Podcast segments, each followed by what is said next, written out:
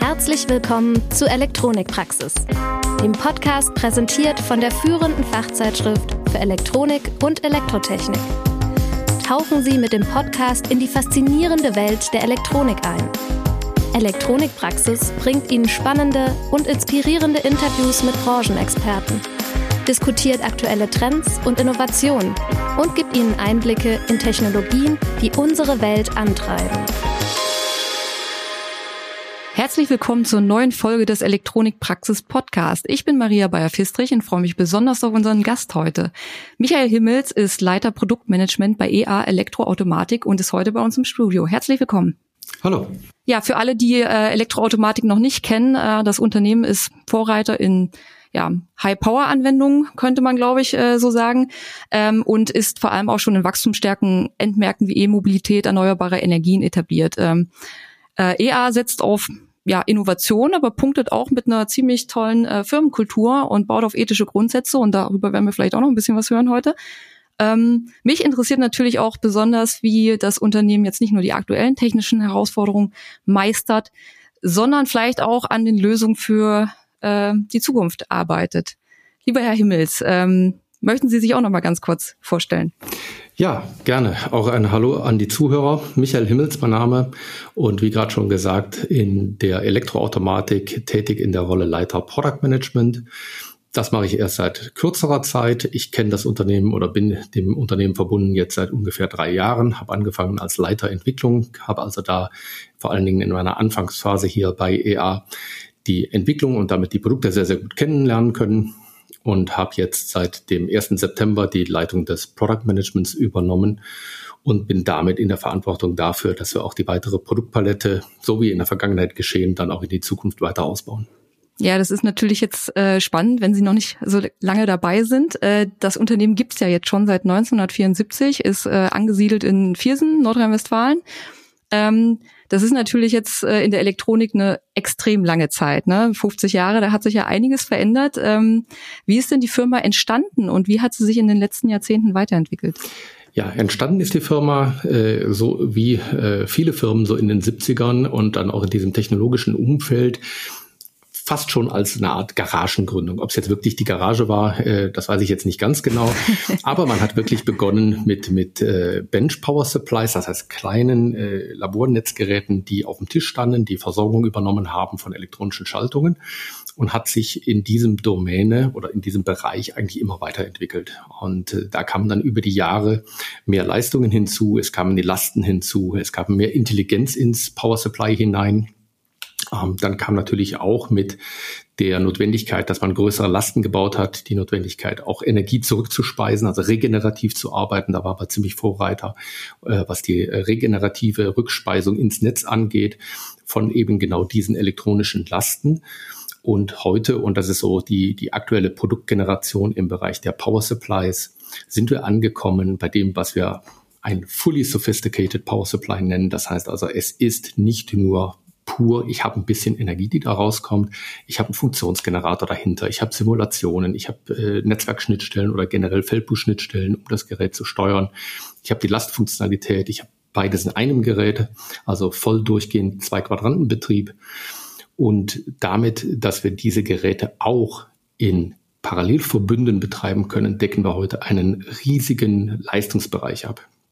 Das geht in der Leistung bei den, bei den äh, Vollfeature-Geräten so bei 600 Watt los und endet dann im komplett ausgebauten Schrank irgendwo bei 4 Megawatt.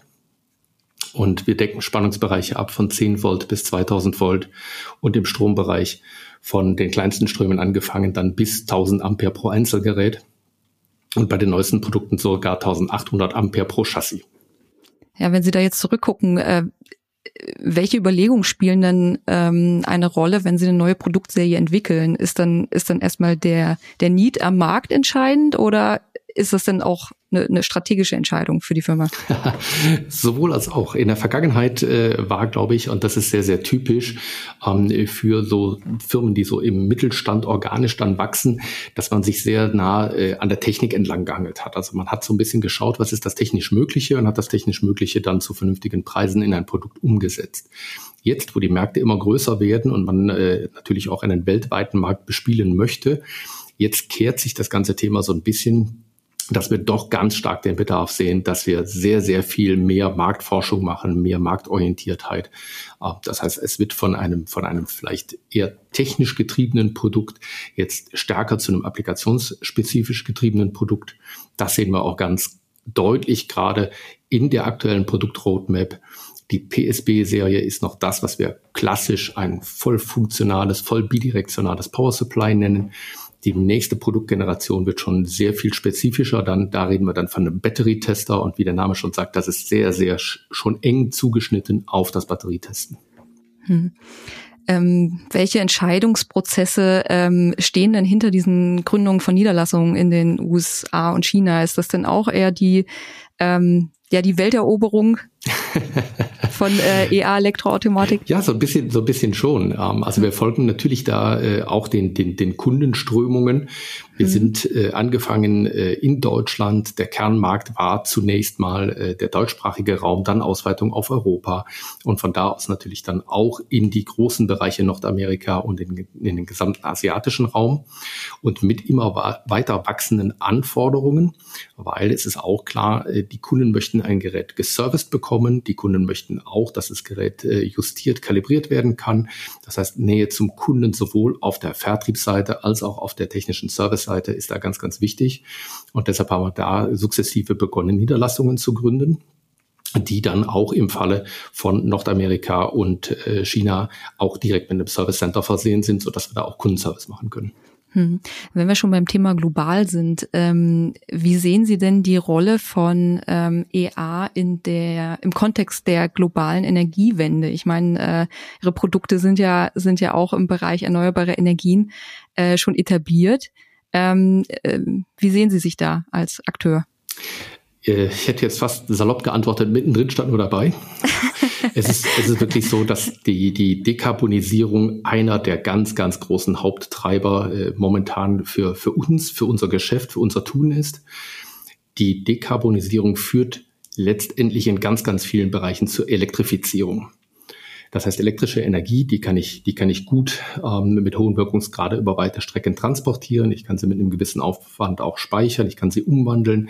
Ich kann sie für verschiedenste äh, Dinge äh, nutzen und nutzbar machen. Ähm, das sehen wir ja heute in der gesamten Bandbreite von dem Photovoltaikpanel angefangen über gegebenenfalls Stoffketten, die dann auch in Wasserstoff wandeln und wieder zurück und dann am Ende verstromen und am Ende einen Elektromotor damit antreiben, der die Mobilität nach vorne bringt.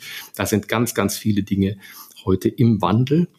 Und jetzt sind wir gar nicht so oft direkt in der direkten Linie äh, in, der, in der Anwendung, sondern was wir halt mit unseren Geräten befördern, ist die gesamte Entwicklung, die Produktion, das Testen solcher Produkte. Das heißt, wenn wir heute äh, zum Beispiel anschauen, so eine Batteriewertschöpfungskette, wo wir vorne das Material entwickeln, haben dann die Zelle, die Zelle testen, dann die Zelle in Packs verbauen, die Packs testen, anschließend vielleicht auch den ganzen E-Antriebsstrang testen. Das sind überall Bereiche, wo Power Supplies und Lasten von EA zum Einsatz kommen. Hm. Sie haben ja äh, 2020 auch ein äh, Projekt gestartet für ähm, nachhaltiges Batterierecycling. Äh, ist das denn etwas, wo Sie sagen, okay, das ist unsere Unternehmensphilosophie, da stehen wir voll dahinter und das möchten wir denn vorantreiben? Ja, auf jeden Fall. Also äh, die, wenn wir die, die äh, Batterielebenszyklen betrachten, haben wir ja äh, ganz, ganz vorne das, das Produzieren, das Entwickeln, das Produzieren, das Qualifizieren dieser Batterien, Batteriezellen und ganzer Packs. Und äh, wenn wir dann äh, so ein bisschen mal in den Verbrauch schauen, dann sehen wir schon, das kennen wir vom Mobile Phone, das wird bei Fahrzeugen nicht anders sein. Nach einigen Jahren lässt die Batterieleistung immer mehr nach und dann muss ich mir Gedanken machen, was tue ich mit dieser Batterie? Da gibt es eine große, große Gabelung noch, eine große Verzweigung, nämlich die Frage, mache ich für diese Batterie eine Second Life Option auf? Das heißt, kann ich diese Batterie in einer anderen Anwendung vielleicht noch äh, gewinnbringend für einige Jahre einsetzen? Das wird sehr stark diskutiert im Automotive-Umfeld, wo die Fahrzeugbatterie immer direkt Reichweite bedeutet. Und wenn meine Fahrzeugreichweite nicht mehr ausreichend ist, dann sagt man, oh, okay, ich habe nicht mehr genug Reichweite, ich mag das so nicht mehr, hier geht das äh, Ding dann irgendwann zurück.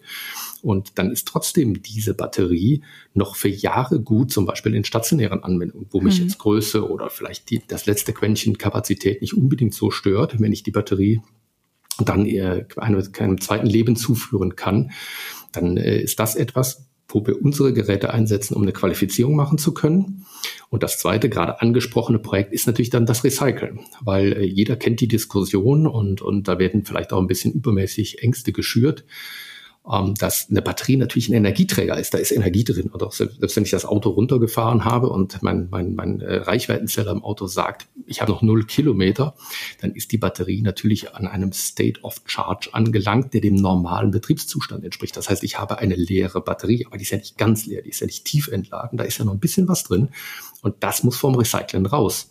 Und das ist genau das, wo unser Projekt dann angesetzt hat, dass wir zusammen mit einem großen Recyclingpartner eine Tiefentladeeinrichtung gebaut haben, die dann auch in der Lage ist, einen Pack wirklich bis ganz zu Ende zu entladen, so dass der Werker den Pack auch sicher zerlegen kann.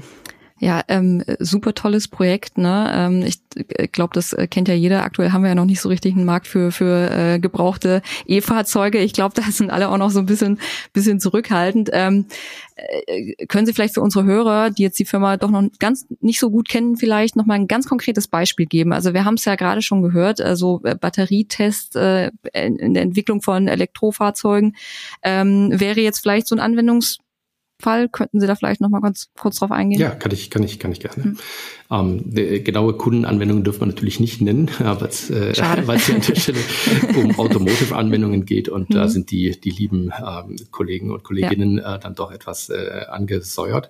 Ähm, aber es ist äh, ganz klar so, dass wenn ich eine Batteriezelle fertige, dann ist das in der Regel erstmal ein mechanischer und elektromechanischer Prozess. Äh, das heißt, es werden die äh, Kathoden-Anoden-Materialien beschichtet, es wird ein Wickel hergestellt, die Zelle wird aufgerollt, es wird anschließend die Zelle dann in Anführungszeichen verpackt. Da gibt es verschiedene Möglichkeiten. Das können Rundzellen sein, das können prismatische Zellen sein, aber es wird erstmal in ein Gehäuse eingehaust. Und dann haben wir schon den ersten Fall, wo eine Batterie elektrisch das erste Mal in Betrieb genommen wird. Das heißt, da sprechen wir von der Formation. Da wird das erste Mal Energie in die Batterie reingegeben. Da kann man unsere Power Supplies verwenden. Und äh, jetzt habe ich bewusst ein bisschen ausgeholt. Was sind da ganz, ganz viel an Prozessen da vorne davor? Was passiert da? Das ist natürlich hochsensibel, was die Qualität angeht. Das heißt, diese Batteriefertigung und all diese Prozesse, die mit Batteriefertigung zu tun haben, werden selbst bei kleinsten Änderungen am Prozess sehr, sehr sorgfältig validiert. Das heißt, jede kleinste Prozessänderung, sei es nur 10 Grad mehr im Trocknungsprozess oder hier fünf Minuten längere Wartezeiten. Das wird alles vorher validiert. Da gibt es große Batterieteststände. Und da liefert Elektroautomatik die Battery-Tester. Das heißt also, wir haben ein Gerät, das in der Lage ist, eine Einzelzelle mit bis zu 600 Ampere zu laden oder zu entladen das ganze Programm gesteuert, das über verschiedene Fahrzyklen, das über verschiedene Zeiten und bei verschiedenen Temperaturen. Das ist genau der Anwendungsfall, wo letztlich unser Battery-Tester-Produkt dann zum Einsatz kommt. Das heißt, in einer Gigafactory, wo Prozesse verändert werden, wo Batterien untersucht, wo Batterien validiert werden müssen, überall dort finden letztlich unsere Produkte dann Anwendung. Es geht dann weiter bis ins E-Fahrzeug hinein. Man kann sich vorstellen, großer Pack unterm E-Fahrzeug verbaut. Das Ganze geht natürlich dann auf einen großen Wechselrichter, der am Ende den Motor antreibt. Und auch da sind wir in der Lage, über ganz große Leistungen hinweg dann auch, deshalb auch diese Megawatt-Kategorie von Leistung, die wir bei uns im Hause beherrschen. Wir können also so tun, als wären wir der Batteriepack. Wir können also den Batteriepack in, in Spannung, Strom und so weiter nachbilden und damit zum Beispiel einen Antriebsstrang vom Elektrofahrzeug testen lassen. Das heißt, wer eine Probefahrt machen möchte auf dem Prüfstand, der braucht jetzt nicht erst an den Schnelllader fahren, seine Batterie aufladen. Da ersetzt man die Batterie durch ein Elektroautomatikprodukt und hat die Simulation eines kompletten Batteriepacks. Ja, also wenn ich äh, das jetzt so höre, solche ähm, ich sag mal, äh, Innovation, das geht ja immer nur, wenn man ein bisschen vorausdenkt und äh, Elektroautomatik ist ja in den letzten Jahren auch stark gewachsen, kann man glaube ich so sagen, also mit äh, deutlichem Umsatzzuwachs äh, auch. Ähm, mich interessiert jetzt natürlich, wie man so eine Innovationskultur in einem Unternehmen aufrechterhält und da auch immer wieder äh, die Energie reinsteckt, äh, neue Ideen zu entwickeln. Ganz, ganz, ganz interessante Frage, ganz interessante Frage, weil äh, das natürlich äh, das Unternehmen unterliegt bei diesem starken Wachstum äh, sehr, sehr starken Wandlungsprozessen. Und natürlich hat man als erstes den Ansatz, wenn ich stärker wachse, ich kriege eine höhere Arbeitsteiligkeit in die einzelnen Jobs hinein, ich brauche ein bisschen mehr Prozessbeschreibungen. Und das, das verlangsamt natürlich alles erstmal so ein bisschen. Das heißt, jeder hat so ein bisschen den Anspruch, dass wir es äh, morgen besser machen, als es heute gelaufen ist und dass wir uns äh, über Prozesse und ähm, über Abläufe dann auch so organisieren, dass man diese großen auch Mengen auch in der Fertigung vor allen Dingen auch bewegt bekommt. Auf der anderen Seite haben wir immer noch dieses Mittelständler-Flair, dass man sagen kann, ja, also wir sind jetzt zwar etwas über 400 Leute hier am Standort, aber man, man geht noch von einem Büro ins andere und spricht noch miteinander. Und äh, wer eine gute Idee hat, da wird auch beim Kaffee ähm, mal kurz die Idee ausgetauscht. Und äh, das befruchtet sich schon sehr, sehr gut. Und wir versuchen natürlich eine ganz, ganz äh, hohe Nähe zum Kunden zu haben, um da auch Feedback direkt von den Kunden zu bekommen. Denn oft ist es so, weil wir den gesamten Testbereich vom R&D bis in die Produktion hinein abdecken, dass gerade so im R&D schon sehr viele so Frühindikatoren da sind. Ah, ich würde ganz gerne dieses und jenes einmal ausprobieren und einmal testen können. Und das nehmen wir natürlich äh, als Anforderung bei uns mit auf, als Ansporn mit auf, zu sagen, ja, genau in diese Richtung müsste man jetzt die nächste Generation von Produkt auch weiterentwickeln. Ja, Sie haben gesagt, äh, auch nah am Kunden sein. Ähm, wenn Sie zum Beispiel jetzt ein anderes Beispiel mal äh, von der Entwicklung von intuitiven Bedienkonzepten jetzt reden, vielleicht farbige TFT-Touch-Displays, wie wichtig ist denn da so die Benutzererfahrung ähm, in der Entwicklung und wie misst man die dann im Endeffekt? Gemessen, gemessen äh, kann man diese, diese, diese Ease of Use oder dieses UX-Design, wie es ja dann am Ende mhm. heißt, ähm, äh, messbar schwierig, weil es natürlich da auch ein bisschen auf die Lernerfahrung des Einzelnen ankommt. Also mit, mit welchem, mit welcher Vorprägung geht er vielleicht an so ein Thema ran. Ähm, wir sind hingegangen und haben vor allen Dingen das Bedienkonzept äh, zu einer sehr, sehr frühen Phase, als es dann aufkam, mit Touch auf eine Bedienung umgestellt, dass wir sowohl Drehgeber als auch Touch an der Stelle unterstützen, was am Ende so ein bisschen auch gedanklich diese Unterteilung ist. Ich habe die Hauptfunktionen über die Drehgeber sofort im Zugriff. Ich kann ganz schnell rauf, runter und so weiter und äh, habe dann natürlich über das Touch die Möglichkeit, durch Menüs zu navigieren und äh, dort Einstellungen vorzunehmen. Die Messbarkeit halte ich für schwierig haben wir auch nicht gemessen. ähm, da sind wir eher so auf Customer Voice, äh, dass wir sagen, okay, wenn ein Kunde, und das, das kommt sicherlich schon mal vor, dass ein Kunde sagt, Mensch, also wenn ich in dieses Untermenü springe ähm, und dann äh, ist äh, im verdeckten Bereich des Bildschirms ist noch ein Menü, das habe ich eigentlich gar nicht gesehen. Und dann stellt man fest, ah ja, richtig, äh, da wäre ganz nett, wenn man da irgendwie so Laufbalken seitlich hätte oder sowas, dass man sieht, da kommt noch was drunter. Und das sind so Feedbacks, die wir dann auch, weil wir da den kurzen Weg suchen, auch sehr, sehr schnell einbauen können. Okay, ähm, jetzt vielleicht noch mal ein bisschen äh, zurück in das äh, in das große ganze Bild. Ähm, wie beeinflussen denn die Ergebnisse aus jetzt fast äh, 50 Jahren Forschung die äh, Entwicklung neuer Produkte für die Zukunft? Der Know-how-Pool im Unternehmen ist natürlich gigantisch, ähm, weil wir haben über die über die Fertigung die im eigenen Haus stattfindet, natürlich auch die Möglichkeit, dort Feedbacks einzusammeln. Wie lässt sich das produzieren? Ist das so machbar? Und äh, da hat sich über die Zeit schon für uns und für unsere Art der Geräte, äh, des Geräteaufbaus so, so ein bisschen so eine Best Practice ähm, etabliert. Und was unsere Herangehensweise ist, wir versuchen da Neuerungen einzubringen, ohne jetzt mit dem Alten völlig zu, äh, zu brechen. Und äh, das ist genau, glaube ich, auch eine der Stärken. Also wir haben einige der Produktlinien ganz äh, inkrementell weiterentwickelt. Es gab eine 8000er, eine 9000er, eine 10.000er Serie, die sehr inkrementell aufeinander aufgebaut haben. Wir werden in naher Zukunft sicherlich auch mal größere Schritte gehen, wo man schon fast ein bisschen disruptiv sagen muss, ah, okay, diesen, diesen Teil, das machen wir jetzt aber bitte in Zukunft nicht mehr so. Da, da werden wir jetzt einen neuen Ansatz wählen.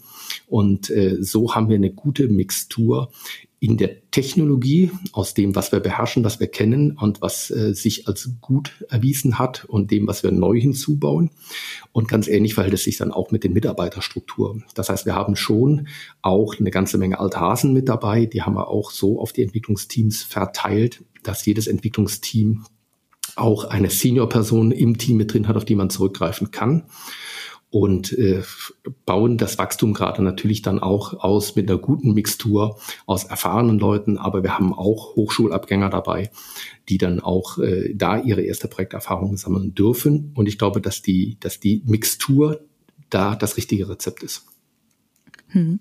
Arbeitskultur, Mitarbeiterförderung, äh, super Stichworte. Ich glaube, äh, Elektroautomatik geht ja auch immer sehr, sehr offen und auch mit, mit stolzer Brust, glaube ich, raus, äh, weil es äh, sehr viel Wert ähm, auf eben diese Unternehmenskultur legt.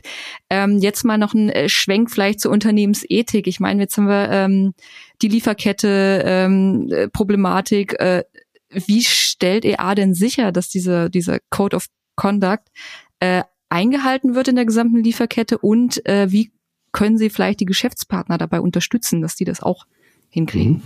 Ja, also die, die Lieferkettenproblematik bildet sich auf EA ab wie auf ganz, ganz viele Industrieakteure. Mhm. Ähm, das heißt, die grundsätzliche Idee ist ja, dass man vom, vom Endprodukt beginnend die Lieferkette zurückverfolgt und Druck über diese Lieferanten und diese Lieferketten aufbaut. Das heißt also, da ist ja nicht das Spiel, dass ich jedem, jedem Einzelnen äh, da ähm, auf, die, auf die Finger schaue, sondern dass ich rückwirkend über diese Lieferkette. Und genau mhm. das versuchen wir natürlich auch über unsere Lieferantenvereinbarungen und äh, unsere, unser Umgang mit den Lieferanten.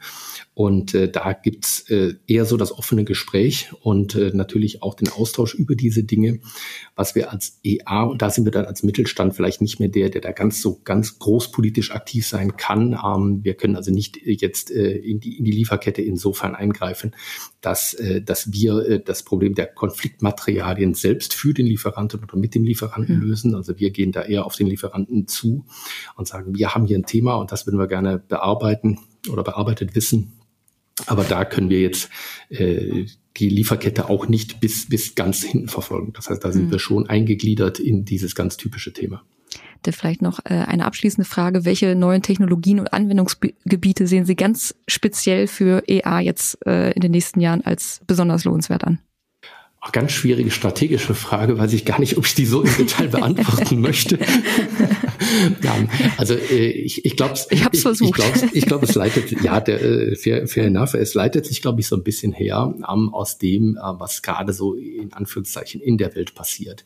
Ähm, wir sehen, dass die ganzen Lieferketten ähm, so ein bisschen aufgelöst werden. Jeder versucht äh, so in, in, in, in, seiner, in seiner Weltregion so ein bisschen eine kleine Eigenständigkeit zu bekommen oder zumindest mal die großen Abhängigkeitsketten mal ein klein wenig aufzulösen. Das heißt also ein ganz wichtiges Thema auch für uns, für EA, wird sein, äh, an diesem Trend irgendwo auch äh, teilzuhaben und das auch zu unterstützen. Das heißt, die Gründung äh, der Subsidiaries, die wir da gehabt haben, das wird sich äh, sicherlich so weiter fortsetzen und wir werden dort weiter ausbauen.